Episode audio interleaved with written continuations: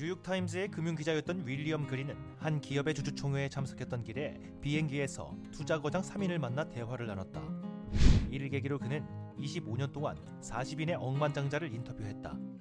상위 1%의 슈퍼리치들을 인터뷰하며 그가 배운 투자 철학과 성공 공식은 무엇일까? 워런 버핏을 복제한 남자 파브라이 모니시 파브라이는 대학을 졸업한 후 IT 컨설팅 회사 트랜스테크를 설립했다. 회사는 번창했고 통장에 100만 달러의 자금을 확보했다. 그 해 그는 책 한 권을 읽다가 놀라운 사실을 알게 됐다. 워런 버핏이 20살 나이에 투자를 시작해 44년 동안 매년 31%의 수익을 달성했다는 것이었다. 파브라이는 생각에 잠겼다. 버핏의 투자 원칙을 그대로 모방하면 어떻게 될까? 그는 통장에 100만 달러를 10억 달러로 불리겠다는 목표를 세웠다. 파브라이는 인류대학에서 MBA 학위를 이수한 경험도 금융업계에서 근무한 이력도 없었다. 그저 버핏을 철저히 따라 하기로 했다. 그는 20년 넘게 버크셔 해서웨이의 주주총회에 참석했고 버핏의 투자를 연구했다. 그가 파악한 버핏의 투자 원칙은 네 가지다. 첫째, 자신이 분석할 수 있는 종목에만 투자한다. 버핏은 기업을 분석할 때 이렇게 먼저 묻는다. 내가 정말로 이해하고 있는 것인가? 자신이 분석할 수 있는 능력 범위 안에서만 투자하는 것이 그의 핵심 계명이다. 둘째, 안전 마진이 충분히 생기도록 내재 가치보다 대폭 할인된 가격에 거래한다. 예를 들어 1달러 가치의 회사를 50센트 이하에 사는 것이다. 셋째, 단순히 저렴한 종목이 아닌 건실한 회사를 매수한다. 무엇보다도 정직하고 능력 있는 CEO가 회사를 지속성 있게 운영하는지 확인해야 한다는 의미다. 넷째, 기업의 재무제표가 명확하고 단순해야 한다. 이와 관련하여 버핏이 말했다. 재무제표를 이해하지 못하는 이유는 단 하나입니다. 재무제표 작성자가 당신이 재무제표를 이해하지 못하길 바라기 때문입니다. 파브라이는 미국 증권거래소에 등록된 기업 중에서 네 가지 원칙에 부합하는 종목을 단 한 건도 찾지 못했다. 그는 인도, 중국, 한국으로 눈을 돌렸다. 파브라이가 최초로 선택한 종목은 인도의 소규모 기업인 사티암 컴퓨터 서비스였다. 당시 사티암은 초저가 종목이었다. 그는 5년 동안 주가가 140배 오르는 것을 지켜보다가 회사의 가치가 터무니없이 과대평가되자 주식을 매각하여 수익으로 150만 달러를 챙겼다. 그 후 파브라이는 투자 파트너십을 출범시켰고 현 시대를 대표하는 투자가 중 한 사람이 되었다. 그가 운영한 헤지펀드는 1204%라는 경이로운 수익률을 기록했다. 버핏에게 고마움을 전하고 싶었던 파브라이는 2007년 버핏과의 점심 식사가 걸린 자선 경매에 참여했고 65만 100달러로 낙찰되며 마침내 자신의 우상을 만났다. 그날 버핏은 파브라이에게 잊지 못할 교훈을 안겨주었다.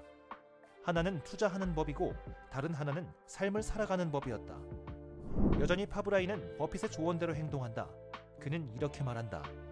저는 뻔뻔한 흉내쟁이입니다. 제 삶의 모든 것은 복제된 것입니다. 제게는 독창적인 아이디어가 없습니다. 감정을 조심하라. 템플턴. 1939년 독일이 폴란드를 침공했다.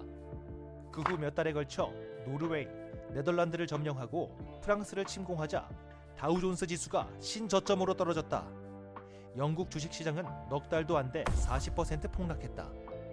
세계가 전쟁의 소용돌이에 휘말렸을 때 투자자는 어떻게 대응해야 할까? 보통은 신중하게 한 발 물러나 있어야 한다고 말한다. 공포가 만연한 상황에서는 현금이나 금, 땅 등 방어적인 투자를 해야 한다는 것이 통념이다. 하지만 템플턴은 일반적인 틀에서 벗어났다. 그는 결국 미국이 참전할 것이며 미국 기업 중 90%가 많은 수요를 가질 것이라고 생각했다. 그래서 현재 가장 약세인 기업이라도 전쟁 중엔 소비가 폭증할 것이며 경제가 활성화되며 회복세를 보일 것이라 생각했다. 템플턴은 월스트리트 저널을 펼쳐서 1달러 이하로 거래되는 기업 104곳을 확인했다. 그는 주식 중개인에게 104개 기업을 매수하라고 지시했다. 주식 중개인은 이미 파산한 곳들은 제외하겠다고 했지만 템플턴은 그대로 진행해달라고 말했다. 오싹할 정도로 대담한 배팅이었다. 하루가 멀다 하고 처참한 소식이 전해졌다. 하지만 템플턴은 세상이 결국 혼돈에서 벗어날 것이라고 믿었다. 그렇게 몇 년의 시간이 흘렀다. 1942년 봄 전세가 연합국 쪽으로 기울고 미국의 경제가 되살아나면서 시장이 상승했다. 외면당했던 템플턴의 주식은 급등하기 시작했다. 템플턴은 격동에 5년을 보낸 후 주식을 팔았다. 104개 종목 중 100개의 종목에서 수익이 생겼고 대략 5배의 수익을 거두어들였다. 템플턴은 투자자가 꼭 숙지해야 할 지침으로 무엇보다도 감정을 의식해야 한다고 말한다. 대부분 감정에 치우쳐 일을 그르칩니다. 큰 수익이 생기면 경솔해지기 쉽고 손실이 발생하면 지나치게 비관적이고 조심스러워지지요. 템플턴은 자산 관리사로 활동하며 감정에 휘둘리지 않도록 주의를 기울였다. 그것이 그가 성공한 가장 큰 요인이었다. 상위 1% 억만장자들이 목숨 걸고 지키는 투자 습관 돈의 공식